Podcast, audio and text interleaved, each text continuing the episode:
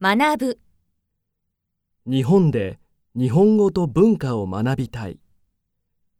学習、 1日の学習時間は8時間くらいだ。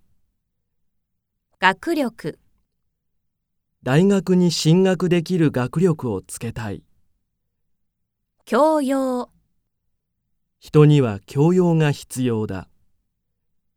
参考書、どの参考書がいいか先生に教えていただいた。書き込む、教科書に授業のメモを書き込む。書き取る、会話問題を聞いて書き取る。記号、記号の米印は米印と読む。図、遠藤先生は絵と図でわかりやすく説明する。河川、教科書のキーワードに下線を引く。法則、インターネットで引力の法則について調べる。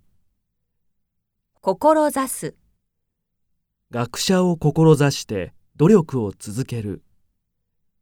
徹夜、昨日徹夜したので今日はとても眠い。上達、半年で会話力がかなり上達した。コツコツ、コツコツと、毎日コツコツと勉強を続けている。靴の音がコツコツと響く。地道な、毎日地道に日本語を勉強している。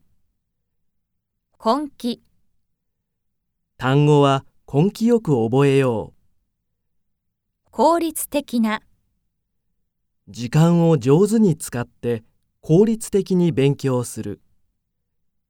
旺盛な、好奇心旺盛に新しいことを学ぶ。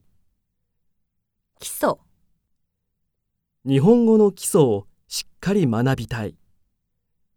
基本、文法の基本を学んでから会話を勉強する。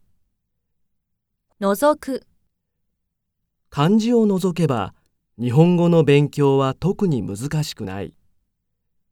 現状、先生に現状では希望の大学は難しいと言われた。おろそかな、学生は勉強をおろそかにしてはいけない。可能、可能な、努力すれば不可能が可能になる。頑張れば何だって可能だ。